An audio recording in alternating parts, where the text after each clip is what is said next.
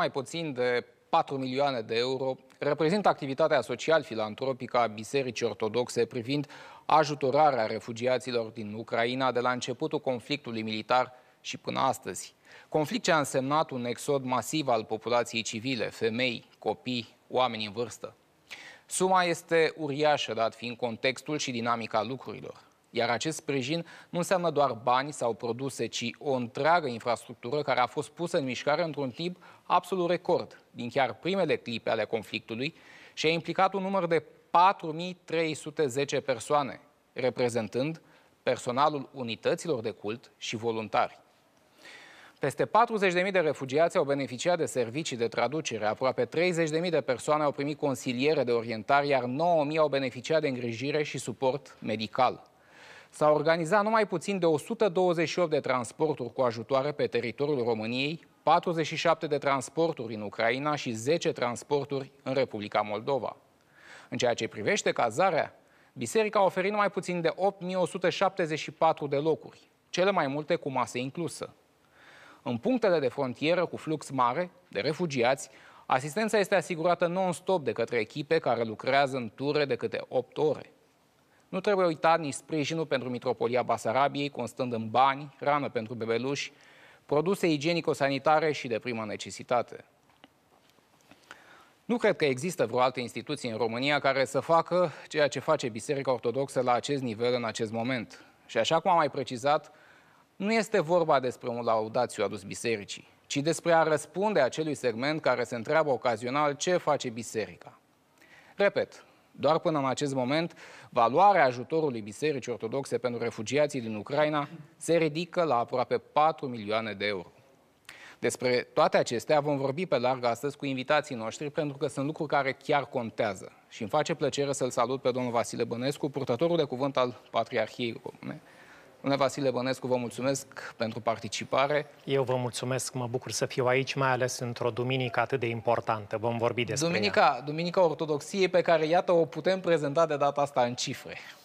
Nu doar în cifre, evident, cum spuneați și ați argumentat, și cifrele sunt importante pentru elucidarea celor care încă mai bâșbâie în căutarea uh, sensului social uh, pe care biserica îl urmează și îl împlinește în societate. Dar uh, trebuie să mărturisim, stimate domnule Grigoriu, că Duminica Ortodoxiei din anul 2022 este o duminică însângerată a ortodoxiei, întrucât găsește Biserica Ortodoxă Universală prinsă, din punct de vedere uh, sufletesc, din punct de vedere al reflexiei teologice, din punct de vedere al implicării concrete în, în, într-un context în care, din păcate, mor oameni, mor frați de-ai noștri ortodoxi, ă, asistăm la un profund nedrept război fratricid, care, repet, găsește și ne găsește în această Duminica Ortodoxiei, când în mod firesc celebram triumful dreptei credințe asupra ereziilor în general și asupra iconoclasmului în special, ne găsește întristați, înfricoșați, iar pe mulți din frații ortodoxi din Ucraina îi găsește îngroziți, îi găsește uh, în, în fugă uh, spre o graniță dincolo de care încearcă să găsească pacea, siguranța și garanția că nu vor muri. Iar apropo de Duminica Ortodoxiei, în centrul ei stă, așa cum prea bine știm, uh, sinodul din 787 de la Nicea, unde uh, practic a fost scos la lumină un adevăr fundamental, acela al, uh, al posibilității icoanei în cultul ortodox, întrucât Dumnezeu s-a întrupat, întrucât iconoclasmul, adică aversiunea și lupta împotriva icoanei este o erezie, de vreme ce Hristos a fost și om, chipul lui poate fi reprezentat. Așadar, Duminica Ortodoxiei ne duce cu gândul la chip, la chipul lui Hristos, dar în contextul în care vorbim, ar trebui să ne ducă cu gândul și la chipul aproapelui nostru. Și el este o icoană în care se reflectă chipul lui Hristos. Ori ortodoxia este calea cea dreaptă spre întâlnirea cu Hristos prezent sub chipul aproape lui nostru, chinuit, înfometat, refugiat, torturat, îngrijorat sau bombardat. Acolo trebuie să îl identificăm în acest context despre care vorbim pe aproapele nostru. Și cum, iată, dedicați o emisiune întreagă acestei teme, o astfel de duminică ne găsește și implicat social, pentru că, cum bine știm, credința fără fapte e o credință care nu se simte în largul ei și nu se simte prea bine. Faptele dau măsura credinței, iar încercarea unui război și raportarea la dreptate și nedreptate, raportarea noastră la binele pe care trebuie să-l numim bine și la răul pe care trebuie să-l numim rău, dau măsură despre gradul nostru de încreștinare lăuntrică. Domnule Vasile Bănescu, permiteți-mi să-l uh, prezint, pentru că ni se alătură prin Skype uh, uh, în direct de la, de la Iași și pe domnul Lucian Apopei, director de comunicare Mitropolia Moldovei. Domnule Lucian Apopei, vă mulțumesc că sunteți alături de noi astăzi. Bună ziua, vă salut, domnule Grigoriu, salut și pe domnul Bănescu și pe telespectatori și eu vă mulțumesc pentru invitație. Noi uh, vă mulțumim pentru ceea ce reușiți să faceți uh, uh, în Moldova, modul în care ați reușit să vă mobilizați și să fiți alături de cei care, iată, astăzi au o lacrimă pe obraz și au nevoie de, de ajutor. Și puțin mai devreme, când încercam să luăm legătura, erați, de fapt, într-o altă acțiune. Uh, așadar, ceea ce prezentăm acum, uh, putem spune că prezentăm aproape în timp real și e vorba de mângâierea pe care o aduceți pentru cei uh, care, iată, își găsesc refugiu la noi, un refugiu care înseamnă o alinare sufletească, în primul rând. Așa este, da, legătura s-a făcut un pic mai, mai greu, dar până la urmă, cu ajutorul lui Dumnezeu și a Sfintei Parascheva, suntem aici la, la Mitropolie. Am, am reușit, într-adevăr, noi aici la, la ansamblul metropolitan din Iași, în zilele de duminică și în zilele de, de mari sărbători, se săvârșește slujba la trei altare diferite, atât în catedrala uh, metropolitană, cât și în Biserica Sfântul Gheorghe Vechea, catedrală metropolitană, dar și în sala Eclesia, aflată în uh, Muzeul uh, Metropolitan, Uh, a fost cumva uh, o situație pe care am uh, identificat-o ca urmare a vremurilor pe care le-am traversat cu această pandemie, încercând să nu creăm aglomerații mari de oameni, și însă noi am păstrat, am păstrat această rânduială, iar astăzi, în Duminica Ortodoxiei, am avut într-adevăr o zi obișnu- deosebită Uh, o zi de, de, de, de mare încărcătură emoțională uh, și duhovnicească. În sala Eclesia uh, a fost săvârșită slujba Sfintei Liturghii în limba slavonă. A slujit un, un părinte din, din Iași, născut în, în Republica Moldova, vorbitor de limba rusă, dar și un părinte refugiat din Ucraina, părinte al cărui nume nu o să, n-o să îl dăm din motive lesne de, de înțeles, din motive de, de, de siguranță, de siguranța lui, siguranța familiei, uh, în prezența a numeroși, uh, numeroși uh, refugiați, după cum puteți vedea și pe imaginile pe care adineauri vi le-am, vi le-am transmis, mulți dintre aceștia cu lacrimi în ochi s-au împărtășit a fost totodată și un moment de alinare a durerii pe care ei o traversează. Îmi povestea părintele uh, Vladislav Nedelcu, cel care a slujit uh, astăzi, părinte care slujește la noi aici în Iași, de care vă spuneam că e vorbitor de limbă rusă, a stat ieri 8 ore în, uh, în graniță, în vamă, la Vama Sculeni, și a spus că multă vreme după ce a plecat de acolo, efectiv, nu, nu a mai putut să vorbească, dacă vă puteți imagina, și știu că a fost contactat și nu a răspuns la telefon, uh, a văzut adevărate drame, mașini uh, uh, atinse de schijele, de la bombe, de gloanțe. Pe unele mașini scria în, în limba rusă copii, tocmai din considerentul de a, nu, de a nu se trage asupra lor. Deti spunea, eu nu cunosc limba rusă, Deti spunea că scria pe mașini Uh, pentru a fi cumva a fi evitate de, de, de ororile războiului, Imaginați-vă că oamenii ăștia au trecut granița, au ajuns la noi și găsesc dincolo de, de, de ajutorul acesta filantropic, material, care înseamnă un loc de cazare, un loc unde să-și pună capul, o masă caldă, înseamnă și această liniște și pace duhovnicească care îi ajută cumva să se simtă uh, pe cât se poate simți în astfel de condiții ca la ei acasă sau măcar nu prea departe de, de, de casă. Domnule Apopei, um, ați spus la un moment dat, uh, dintr-un reflex, uh, cred, dar v-ați corectat imediat, că a fost o zi obișnuită.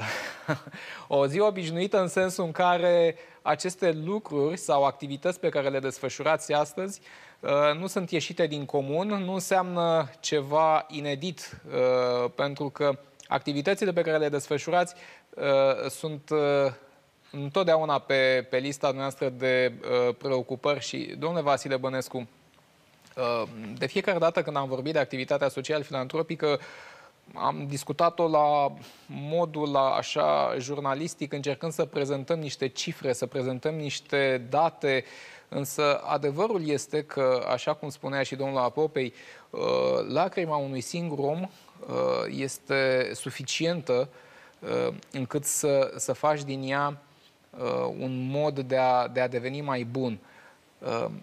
Practic, biserica nu se folosește de acest, de acest eveniment ca să dovedească că um, desfășoară activitate filantropică.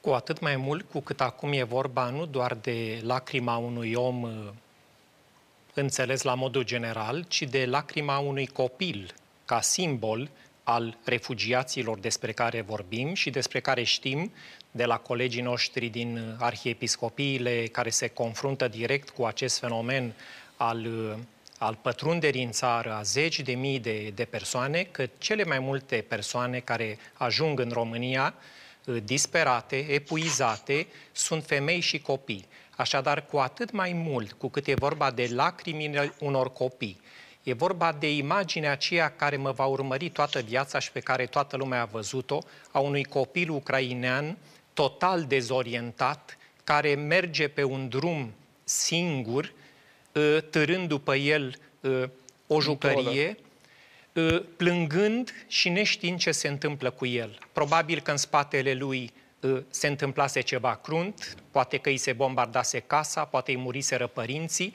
E vorba de lucruri monstruoase pe care le creează războiul. Nu există ceva mai hâd în istoria umanității decât războiul. Războiul este expresia malignă a răutății omenești a agresivității omenești, a necredinței în Dumnezeu, pentru că nimeni nu pornește un război fiind autentic credincios, pentru că un om credincios identifică în celălalt, fie și în dușmanul lui pe care Hristos ne spune să-l iubim și nu să-l distrugem și să-l bombardăm, identifică chipul lui Dumnezeu în oricine dintre semenii lui. Așadar, lacrimile copiilor, Ă, strigătele disperate ale unor mame care pleacă cu copiii de mână târând după ei o valiză. Compun imaginea ă, omului care fuge de moarte și care reușește să ajungă la un liman, fie și temporar, acesta al unei granițe, unde îl așteaptă niște frații lui întru Hristos. Pentru că despre frații întru Hristos e vorba când vorbim despre ajutorul oferit de biserică prin oamenii ei. Exemplară mobilizare la nivelul arhiepiscopiilor de la granița uh, cu Ucraina și, în general, la nivelul Bisericii Ortodoxe Române, lucru recunoscut acum inclusiv de cei care nu simpatizează neapărat uh, biserica. Așadar, faptele credinței, faptele iubirii, faptele acestea sociale derivă în mod inevitabil din credință și din expresia ei liturgică, intrând în biserică și rugându-ne, nu intrăm și stăm acolo ca niște manechini ă, care ascultăm niște texte pe care nu le înțelegem. În mod ideal, intrând în biserică, ne lăsăm pătrunși de sensul celor auzite acolo și ieșim din biserică și mergem mai îndreptați sufletește spre casele noastre. Plecând din biserică, înseamnă că pleci cu un plus, un plus de credință, întărire în credință, un plus pe care îl aduce la nivelul dragostei tale față de celălalt. Un om credincios e un om sensibil, e un om care se deschide spre celălalt, e un om care nu, nu-l ignoră pe celălalt. Ă, războiul, repet, este expresia cea mai hidoasă pe care o poate crea ura omenească față de altcineva. Mai ales când e vorba de un război de agresiune, mai ales când e vorba de un război în care sunt bombardate spitale, maternități, biserici, moschei, fără să se țină cont de niciun fel de nuanță umană în tot acest tablou uh, atât de tragic. Firește că biserica e implicată, firește că toți cei care vibrează la gândul prezenței lui Hristos în celălalt nu rămân în case și ies măcar să ducă niște ajutoare în locurile de colectare uh, ale lor. Nu toți putem ajunge la graniță, le mulțumim din suflet celor care sunt prezenți în punctele de la graniță reprezentanții ai bisericii noastre acolo și îi sprijinim cu ce putem, ceea ce face și dumneavoastră acum prin această emisiune. E vorba de 4310 persoane implicate în, acest, în această campanie, în această acțiune. 4300 de persoane pe care biserica le-a mobilizat și e vorba de personalul uh, unităților de cult, adică preoți, călugări, maici, măicuțe. Voluntari. Și voluntari, exact. Uh, Așa se explică de ce, prin intermediul bisericii, practic 40.000 de refugiați au beneficiat de servicii de traducere, 30.000 de persoane au primit consiliere de orientare. Aici, acest, acest termen de consiliere de orientare, cred că ar trebui să-l, să-l definim un pic, presupune uh, această activitate de uh, îndrumare uh, duhovnicească, pentru că nu este suficient doar să-i dai o napolitană unui copil. Uh, Ehm, e nevoie să stai și de vorbă cu el, e nevoie să-i arăți, uh, să arăți o față prietenoasă, să-i, arăți, să-i oferi o mângâiere. Sunt gesturi care, pentru care, uh, cărora pentru noi poate, uh, în momentul de față, într-un cadru de normalitate, aceste lucruri poate că nu sunt atât de importante, dar pentru cineva care, așa cum spuneați, lasă în, în spate o lume, uh, Uh, cred că este extrem de important și la aceste, la aceste lucruri se referă acel termen de orientare, uh, de consiliere de orientare. Da, pentru că acești oameni ajung dezorientați la modul profund psihologic. Da, da, da, Sunt oameni vor... care exact. au trecut printr-o traumă. Oameni care au văzut niște oameni morți, care și-au văzut poate rude împușcate sau Uh, omorâte de schijele obuzelor care cad lângă ei. Firește că un om trecut printr-o traumă, mai ales când e vorba de un copil, ajunge într-o stare de dezorientare, pe care, sigur, psihologii o înțeleg foarte bine, dar și preoții duhovnici o pot înțelege și cu siguranță despre acest act de mângâiere lăuntrică, prin cuvinte potrivite și prin gesturi blânde, uh, este vorba acum. Alte 9.000 de persoane au beneficiat de îngrijire și suport medical și, uh, domnule Apopei, ne povesteați data trecută de faptul că mulți dintre copii, din cauza uh, vremii, din cauza frigului, uh, au răcit. Acestor copii le-ați asigurat servicii medicale. Servicii medicale, dar și medicamentație și consiliere și ceea ce spuneați dumneavoastră și nu poate fi prins în nicio, nicio cifră, uh, niciun număr de pe uh, pământul ăsta și anume suportul acesta uh, moral, duhovnicesc. Peisajul acesta creat zilele acestea este într-adevăr copleșitor, este, este cutremurător și condamnabil total pot să, pot să vin aici cu, cu mărturii oarecum din, din teritoriu, da? Imaginați-vă bătrâne, mamă care își plânge fiul și nora care au murit în, în conflictul din, din Ucraina, venită la mitropolie, la Cuvioasa, să se roage pentru sufletul acestora și pentru a-l ține sănătos pe celălalt fiu rămas în, în viață și trimis, trimis pe front, trimis la luptă. Imaginați-vă o mamă a doi copii care și-a sărbătorit ziua de naștere în spațiu de, de refugiu și care se ascundea de, de propriul fiu, se ascundea să nu o vadă că plânge. Trebuia să-i transmită copilului tărie. S-a gândit că dacă fiul o vede plângând, probabil va suferi și el. Acestea sunt ororile războiului. Uh, este cu atât mai mult uh, mulți se întreabă unde este, unde este Dumnezeu în, în acest peisaj. Știți, știți unde este? Este în chipul oamenilor care ajută. Spunea foarte bine cineva, a fost întrebat uh, de un jurnalist aici la noi, cred că părintele Dănuț Damaschin, uh, a fost întrebat, părinte, când se va sfârși acest, uh, acest război? Și părintele, cumva inspirat, îndrăznesc să spun, a răspuns, a zis că se va încheia când oamenii implicați în acest conflict vor fi ca românii, care au fost românii așa cum sunt ei zilele acestea.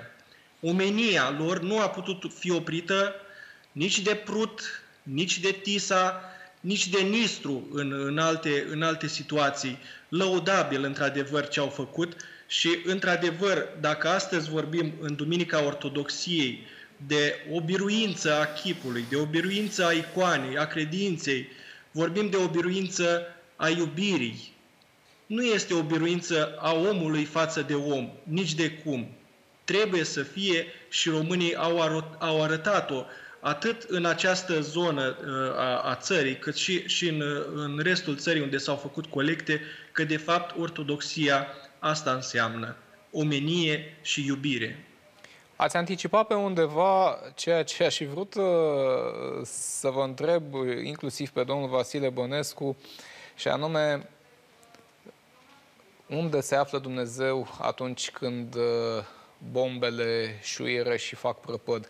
Și a răspuns uh, implicit domnul Lucian Apopei spunând că în, în chipurile oamenilor care își arată omenia față de cei aflați în suferință. E un răspuns uh, care nu mai are uh, nevoie de alte uh, precizări. Dar, domnule Bănescu, în ultimul timp au existat și voci care au spus că de-a lungul timpului politica ucraineană față de, de românii din, din regiunile istorice nu a fost întotdeauna una uh, fericită, una bună, una frumoasă. Și iată că în acest context, în această situație, românii știu să fie, să fie oameni. Știu să, să separe politicul de umanitate. Pentru că acești români au discernământ. Sunt oameni care înțeleg că nu acesta e contextul în care mor copii, femei, bătrâni, în care sunt bombardate spitale, maternități și biserici, repet, nu acesta e contextul în care să ne aflăm în treabă și să ridicăm niște probleme de natură istorică, ignorând că Bucovina de Nord uh, ne-a luat-o Stalin uh, și nu actualul popor ucrainean, uitând că, sigur, Ucraina, ca și România, ca și toate țările ex-comuniste, sunt țări în care s-au perpetuat, din păcate, excese ale naționalismului de care trebuie să ne scuturăm în favoarea patriotismului, care este cu totul altceva, s-au consumat excese și nedreptăți asupra unor comunități, inclusiv de români, dar nu acest lucru, nu această idee periculoasă folosită de propaganda uh, rusofilă trebuie să ne influențeze pe noi acum și să ne împiedice să facem gesturile prin excelență creștine pe care le fac acești români despre care vorbiți. Trebuie să deosebim duhurile, trebuie să separăm apele și să ne adecvăm la momentul prezent în acest moment datoria morală, imperativul moral absolut pe care îl avem în calitate de creștini, este să ajutăm niște oameni nevinovați pentru lucruri care s-au consumat uh, cu un secol în urmă. Despre asta este vorba. De aceea biserica secretă și transmite tuturor celor care inspirat pătrund în ea uh, și fac parte din trupul ei mistic, transmite realism, transmite luciditate, transmite discernământ. Acestea sunt daruri ale Duhului, ale Duhului care dorește pacea. Despre pace nu se vorbește suficient în cheie creștină astăzi. Cuvântul cristic cel mai puternic al acestor zile este acesta, fericiți făcătorii de pace, că aceia se vor numi fi ai lui Dumnezeu. Deja aceste cuvinte indică posibilitatea înrudirii noastre cu Creatorul nostru care este Domnul păcii, este Dumnezeul păcii. Cei care devin fii ai lui Dumnezeu încercând să facă pace în sufletele celorlalți, dar și la niveluri sau, la, sau pe trepte mult mai înalte de negociere, aceștia sunt oameni care cred în Dumnezeul păcii, nu în vechii zeități slave ale războiului. Trebuie să separăm lucrurile, credem în Hristos și foarte multe dintre cuvintele lui vorbesc despre importanța vertebrantă a păcii în comunitățile creștine și în bisericile creștine. De aceea niciodată biserica autentică nu poate binecuvânta războiul, nu poate accepta agresiunea asupra unor inocenți, nu poate accepta crima consumată în numele unui deziderat uh, politic uh, extracreștin. E firească această poziționare și facem distinție între creștinul real și creștinul închipuit. Domnule Vasile Bănescu, mai avem un minut până la finalul primei părți. Uh, aș vrea să-i las cuvântul de, de încheiere pentru această primă parte a domnului Apopei, mulțumindu-i totodată pentru implicare, pentru contribuție și pentru tot ceea ce reușește să facă acolo, în nordul țării. Și eu vă mulțumesc pentru că ne-ați dat prilejul să, să prezentăm uh, aceste lucruri și să avem garanția că toți pașii noștri și toată buna noastră intenție uh, o facem uh, în numele Lui Dumnezeu, o facem având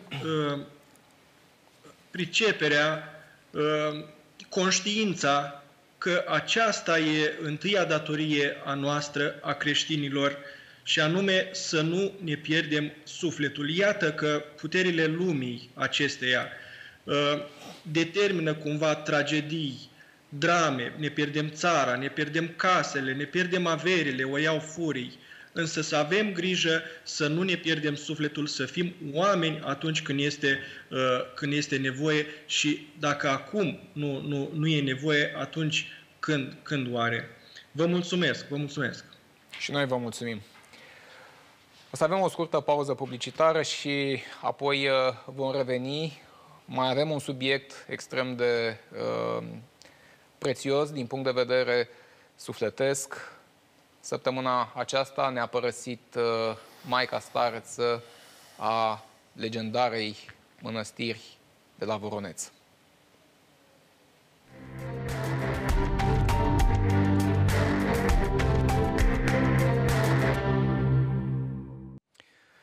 O veste tristă ne-a parvenit de la Mănăstirea Voroneț în chiar prima zi a postului mare, luni 7 martie. Cea din tâi stareță a legendarei mănăstiri, construite de către Ștefan cel Mare, a trecut la Domnul. Stavrofora Irina Pântescu avea 89 de ani, dintre care 70 de ani i-a împlinit într-o slujire monahală, iar 20, 27 de ani ca stareța mănăstirii Voroneț. Să nu uităm, Timp de 206 ani, Voronețul a fost închis de către autoritățile austro-ungare după anexarea Bucovinei de Imperiul Habsburgic. Fost așezământ de călugări, Voronețul a fost reînființat în 1991 ca mănăstire de maici. În anii de stărăție, Maica Irina Pântescu a închegat obștea mănăstirii, a restaurat și consolidat biserica, astăzi monument înscris pe lista Patrimoniului Mondial UNESCO. Vom avea un scurt filmuleț evocator al Maicii, iar apoi vom comenta. Erau vremuri atât de grele. Era vremurile de criza din 38. Era războiul, al doilea război mondial. A fost foametea. Sunt din părțile Iașului. Și eu vă spun că în satul meu 16 oameni au murit de foame. De foame au murit, nu de altfel. Așa că Vremurile care le-am trăit au fost vremuri grele. Uh, așa că cine astăzi trăiește, cine, uh, uh, copiii care trăiesc astăzi, eu le doresc să nu guste nici a suta parte din copilăria grea care am dus-o noi. Și totuși, ne-am ținut credința și am ținut uh, uh, flacăra neamului nostru deschisă, fără uh, să o uh, alterăm. De aceasta și astăzi am spus, uh, nu în venele mele curge sânge românesc, ci fiecare fibră din corpul meu este român, sunt român până peste tot și niciodată nu voi putea să întrădez țara și neamul. Pentru că credi, că ce credința noastră ortodoxă, credința uh, poporului nostru a susținut, a susținut unitatea neamului. Suntem unitatea limbii și unitatea neamului. Acestea au fost, deci, unitatea credinții a ținut unitatea limbii, iar unitatea limbii le-a ținut unitatea neamului. De aceasta suntem o țară destul de mare în comparație cu altele, cu un grai la fel peste tot.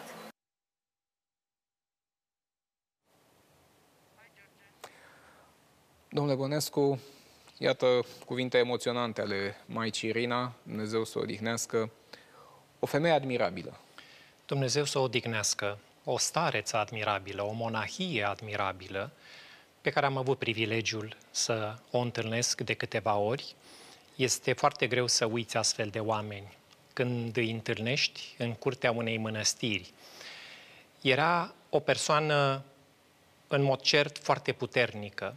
Era o stareță care pe bună dreptate ajunsese pe această treaptă, întrucât poseda o înțelepciune practică, poseda virtutea discernământului, știa bine să deosebească duhurile, mai ales că și exersase acest discernământ într-un timp în care duhul comunismului uh, a suflat și a pârjolit aspru uh, România, a trăit într-o perioadă foarte, foarte cruntă, cum și relata adineauri, dar a reușit, prin strategie de tip duhovnicesc, să păstreze uh, chiar în mod paradoxal, într-o vreme în care mănăstirile au avut de suferit în perioada comunistă, a reușit să păstreze și chiar să ridice statutul mănăstirii Voroneț, reușind să o restaureze, mai ales în anii 90 și datorită uh, prezenței atunci la Iași a uh, actualului nostru patriarh, care atunci era mitropolit al Moldovei, a reușit să facă din Voroneț, într-adevăr, o oază uh, de, de culoare inclusiv duhovnicească, nu doar de culoare picturală, așa cum o avem toți în minte. Uh, un om extraordinar, Dumnezeu să o odihnească în pacea și iubirea sa, a lăsat urme adânci uh, atât în istoria recentă a mănăstirii Voroneț, cât și în sufletele celor uh, pe care i-a întâlnit. Cuvintele, cuvintele ei aveau darul de a ajunge foarte departe. Cuvinte clare, simple, bogate în conținut duhovnicesc. Vom continua această discuție, urmează o scurtă pauză publicitară, încă una și apoi vom, uh, vom reveni să vorbim despre Maica Stareță.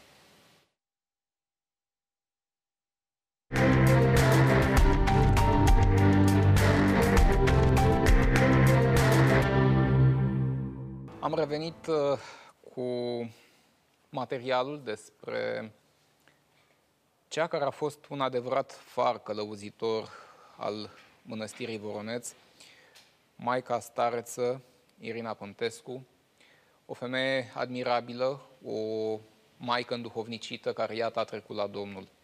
Și alături de noi se alătură prin telefon actuala stareță, Gabriela Platon, să româna și vă mulțumim că sunteți alături de noi, măicuță.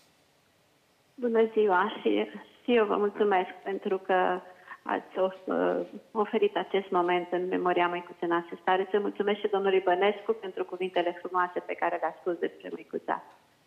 Ne povesteați că Maica Stareță nu era duhovnic, dar avea acel duh care o făcea să fie înduhovnicită. Și aș vrea să vorbim despre acest duh al frumuseții pe care Maica Stareță a reușit să-l, um, prin dragostea sa, prin credința sa, să-l uh, ofere mănăstirii Voroneț și, așa cum spuneam, domnia sa nu doar din punct de vedere artistic a reușit să facă acolo o adevărată oază de uh, spiritualitate creștină, ci și din punct de vedere istoric, pentru că a fost cea din tâi stareță a mănăstirii Voroneț. Aceasta am accentuat tot timpul că, având în vedere că primul stareț al mănăstirii Voroneț a fost Sfântul Daniel Sihastru și de la el 350 de ani a fost mănăstire de călugări, apoi a fost acea pauză de vitregie de 206 ani de nemănăstire, început, uh, vitregie începută cu stăpânirea austriacă, cu 1785, și apoi vremurile care au urmat până la 1 aprilie 1991. Și când preafericitul Părinte Patriarh Daniel, Daniel, în calitate de mitropolit al Moldovei și Bucovinei, a propus Sfântului Sinod reînvierea mănăstirii Voroneț și Sfântul Sinod a hotărât reînvierea mănăstirii Voroneț ca mănăstire de călugăriță, și toți ierarhii noștri uh, care o cunoșteau pe măicuța și prefericitul Părinte Teoctist și în altea Sfântitul Pim, în Dumnezeu ca primul care să ca primul arhiepiscop al reînviate arhiepiscopia Suceve și Rădăuților și în altea Sfântitul uh, nostru calinic actual, împreună au uh, au considerat că dintre toate persoanele care erau eligibile pentru a prelua destinele Voronețului, cea mai potrivită ar fi Maica Irina de la Moldovița, care era ghid, era consilier și o personalitate a monahismului între de atât apreciată. Și, într-adevăr, dumneavoastră este prima stare să a mănăstirii uh, Voroneț. Și și-a pus amprenta uh, asupra uh, destinului Voronețului pe măsura formării sale intelectuale. În primul, rând, în primul rând era o persoană extrem de rugătoare. Nopțile, mulți ani l-am văzut, am asistat cum nopțile și le petrecea după slujba de mizul nopții în continuare în rugăciunea personală de scrie. Apoi era cunoscută ca un om, o, o, o, o persoană foarte harnică și un foarte bun organizator.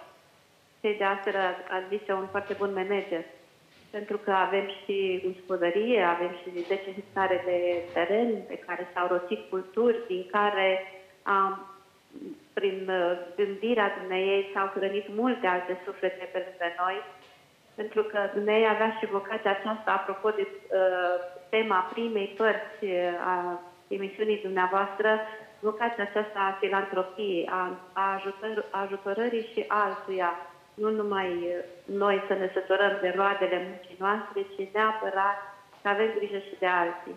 Avea grijă de copii, de nepoții maicilor să îi ajute ca să-și ia rechizite la început de an școlar.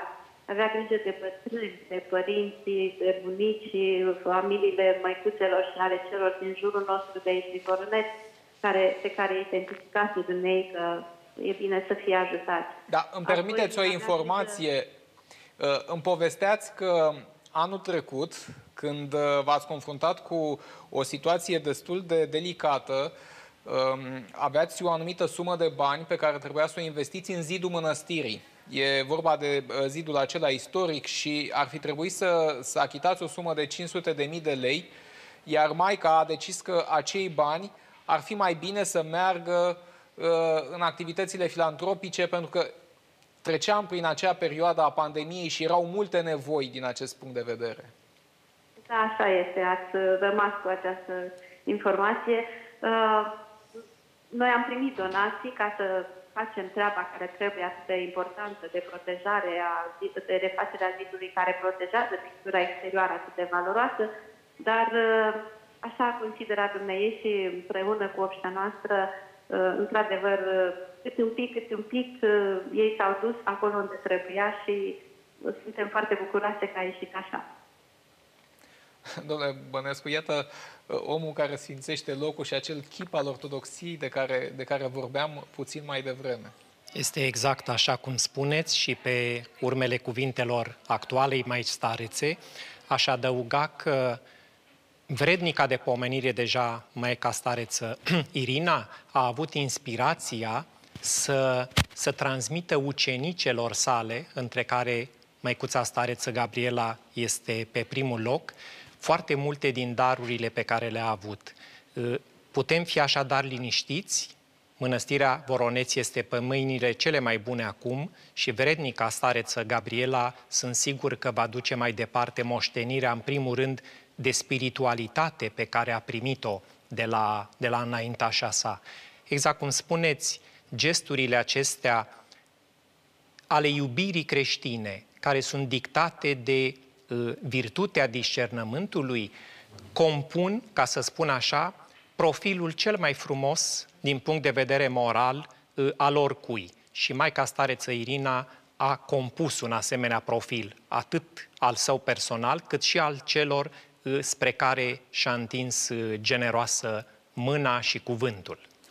Poate că nu a fost întâmplător faptul că Bunul Dumnezeu a chemat-o la dânsul în chiar prima zi uh, a postului și am putea vedea în acest, în acest, în acest context o mângâiere a lui Dumnezeu. Mă gândesc, uh, Maică Stareță, e adevărat? Putem vedea așa lucrurile?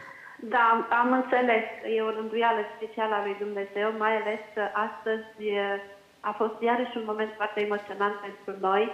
Uh, ne plăcea foarte mult ca uh, la sfârșitul primei săptămâni a postului să ne aliniem frumos în spatele măicuții și să ne ducem către Sfântul Potir și să primim Sfânta Împărtășanie. Și parcă era sub semnul, iată eu și pruncii pe care mi-a dat Dumnezeu. Ne-am aliniat, dar micuța deja este pe calea spre lumină, pe calea către cer, dar îi vom urma uh, învățăturile și îi vom trăi mai departe în Duhul cu care ne-a educat. Pentru că ne apropiem de final și aș vrea ca în câteva, în câteva minute uh, Uh, să ne, și pentru că suntem și la începutul postului, să ne dați una dintre povețele pe care Maica vi le-a, vi le-a oferit de-a lungul timpului în această perioadă a postului. Cam cu ce ar trebui să rămânem noi uh, în suflet atunci când ne, ne, duce, ne ducem pașii către uh, uh, minunata sărbătoare a Învierii? Uh, Măicuța era un om și uh, extrem de simplu în toate cele pe care le făcea. Nu, nu complica nimic. Învățătura dumneei în perioada posturilor era, uh, principală era împărtășiți-vă cât mai des. Străduiți-vă să un, vă uniți cu Hristos cât mai des, ca să primiți putere de la îndumnezeirea cu Hristos. Și uh, aceasta se și potrivește, am simțit și în uh, pastorala pe care am citit-o astăzi din partea uh, Părintele Patriarh Daniel. Deci aceasta ne cerea să nu filozofăm, ci să facem. Și Dumnezeu a făcut ca tare să, dându-se exemplu prin fapta sa, prin acțiunile sale, ca să o urmăm la fel uh, și în ce privește perioada postului. Să ne străduim, să ne pregătim ca să ne unim cu Hristos cât mai des. Și vremurile de acum chiar aceasta uh, asta pare să fie cea mai uh, potrivită cale ca să putem să ne pregătim pentru a le răzbate mai departe. Vă mulțumim mult de tot. Să rămână, vă mulțumim pentru, pentru gânduri, pentru povață. Și vom rămâne cu acest uh, uh, gând al, uh, al Maicii Starețe, pentru că, iată, timpul, uh, uh, timpul emisiunii s-a terminat. Vă mulțumesc, domnule Vasile Bănescu, îi mulțumim Maicii Starețe pentru intervenție și cred că nu ne rămâne decât uh, ca ultim gând al acestei emisiuni să păstrăm uh, acea icoană a ortodoxiei în uh, chipurile și în sufletele noastre, Astfel, atunci când vom fi și noi la întâlnirea cu Dumnezeu, să nu facem uh, acea icoană de râs și să, să ne aflăm în, într-o lumină care să ne facă să fim uh, bine plăcuți în fața lui Dumnezeu. Da, și să vedem această icoană despre care vorbim astăzi în Duminica Ortodoxiei, mai ales în chipurile făcătorilor de pace și ale celor care suferă acum în mod cumplit consecințele războiului. Vă mulțumesc mult de tot. Urmează New cu Nicoleta Cone.